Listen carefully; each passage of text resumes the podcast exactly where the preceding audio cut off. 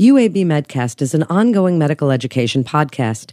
The UAB Division of Continuing Education designates that each episode of this enduring material is worth a maximum of 0.25 AMA PRA Category 1 credit. To collect credit, please visit uabmedicine.org slash medcast and complete the episode's post-test. Welcome to UAB Medcast, a continuing education podcast for medical professionals, bringing knowledge to your world. Here's Melanie Cole. Welcome to UAB Medcast. I'm Melanie Cole, and today we're talking about ABUS technology. Joining me is Dr. Stephanie Woodard. She's an assistant program director in Diagnostic Radiology Residency Program at UAB Medicine. Dr. Woodard, it's a pleasure to have you join us today. First, let's start about the issue to discuss dense breast tissue and conventional mammogram and what's been the case over the years. The issue with mammography and dense breast tissue is that we know that even though mammography is great and does detect a lot of cancers and has helped to decrease the death rate of cancer due to finding early cancers, it misses cancers when breast tissue is dense, which is in about 40% of our population. So we've known that for a while, but really there wasn't a good answer as to what we could do to combat that and there have been some different suggestions, different ideas. More recently, whole breast screening ultrasound has been investigated. It actually has been going on for quite some time, but in the last several years, the technology of a an automated system has become available. That's what we're talking about today, the whole breast ultrasound or ABUS, which is automated breast ultrasound. And it's allowed for detection of really small cancers that are clinically significant, which are those that are invasive, could potentially shorten someone's life expectancy. It's been a great exam because it's reproducible. Having an automated exam, people used to do this handheld and still do where the automated system is not available. But this allows a reproducible exam, fairly easy for a technologist or anybody really to do because it doesn't require a high level of skill to perform the exam. And it's fairly accepted by patients, doesn't require the kind of compression that mammography does. It's fairly short, about 15 to 20 minutes is kind of the standard amount of time that it takes for a patient to have an exam. And no radiation, which is fantastic, which we all love.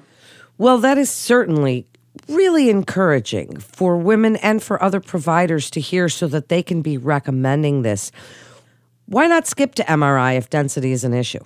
Well, MRI is a fantastic study, and I don't want to discount anything. The MRI is wonderful and does add a ton of information. The issue with MRI, one, it does require an IV. It requires the use of IV dye for the examination. And the other issue is it's fairly uncomfortable. The patient does have to lay on their stomach. Currently, that's the standard positioning. They have to be put into the MRI machine, which can be an issue if patients are claustrophobic. Can be an issue because some patients just can't fit into the machine. Some patients can't have an MRI because of certain implants in their body that may not allow them to have an MRI. And the other issue with MRI is it's very, very sensitive.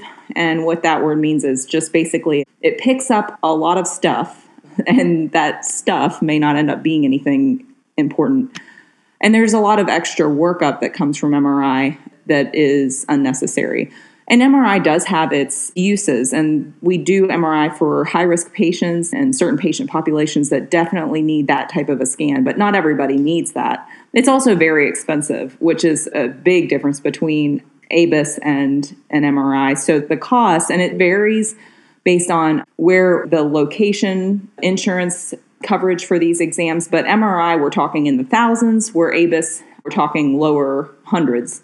So even coverage, I think, has been up to about $100 is out of pocket for some places. And, and again, that all depends, but it's vastly different as far as the cost. So all those things are reasons why you know not every patient needs to have that kind of an exam and it certainly would be really overkill for screening in the general population just not feasible well, then, for the women that do qualify, and I'd like you to speak to that for a minute, but for the women that do qualify, is this an adjunct to tomosynthesis or standard mammography, which not that many people are using anymore, but 3D.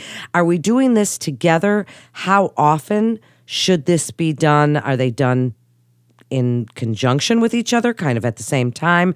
Tell us a little bit about that and patient selection.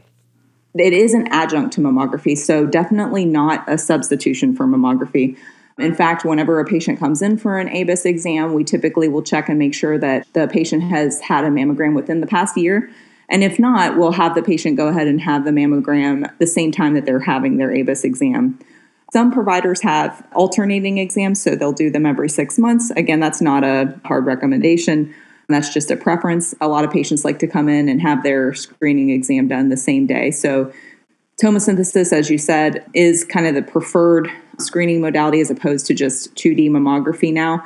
And if it's available, tomosynthesis is recommended, especially in dense breast population. But ABUS would be the adjunct that they would have at the same time. We do only recommend typically a yearly ABUS exam, so they wouldn't need to have more than one ABUS exam per year. And if an abnormality is seen on the ABUS exam, they may be called back for a targeted ultrasound to look at a specific area of breast tissue to do a further evaluation. But again, it would just be the standard evaluation is just a yearly ABUS with their yearly mammography exam. So you mentioned insurance a little bit before.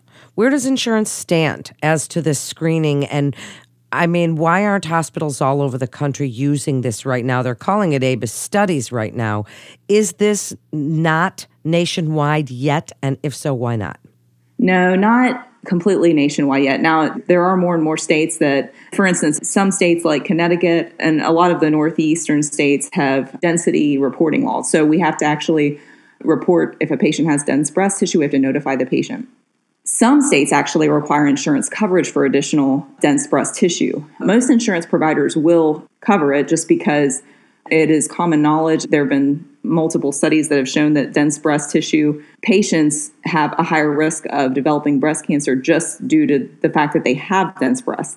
For that reason, it is covered by a lot of insurance companies, but it's dependent on which particular insurance they have if you go onto the different websites for the ABUS exams, most of the time we can look at the CPT code with that particular insurance company and see if it's covered ahead of time if the patients are concerned about that. But it all depends, it varies from state to state and from insurance company. So that's something that it's really good to let patients know about so they can check that out before they have the exam and see what they want to do. Really important information. Wrap it up for us. What would you like? Other radiologists and healthcare providers to know about ABUS, any new clinical research that you can mention, anything you'd like them to know to take forward to their patients? I really would like everyone to, especially providers that are sending patients for screening, if you have sent your patient for a mammogram and you see that it is reported that she does have dense breast tissue, please look into whole breast screening ultrasound and if it's possible in your area this is a great supplemental tool for patients. They should be aware that they may be called back for something additional. We do know that that's a possibility. However, most of the time, those are completely benign things that end up being found. And the ability of ABUS to find small cancers is fantastic when patients have dense breast tissue. So I would recommend that if you do see that after you've referred a patient for a mammogram and you get that report to any of the providers, look into the supplemental screening available in your area for your patient.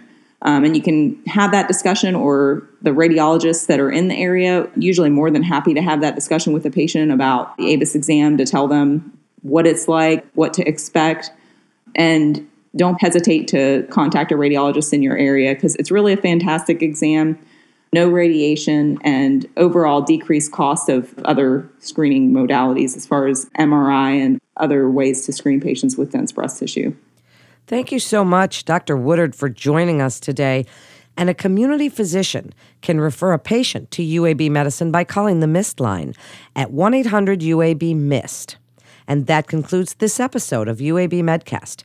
For more information on resources available at UAB Medicine, please visit our website at uabmedicine.org/physician.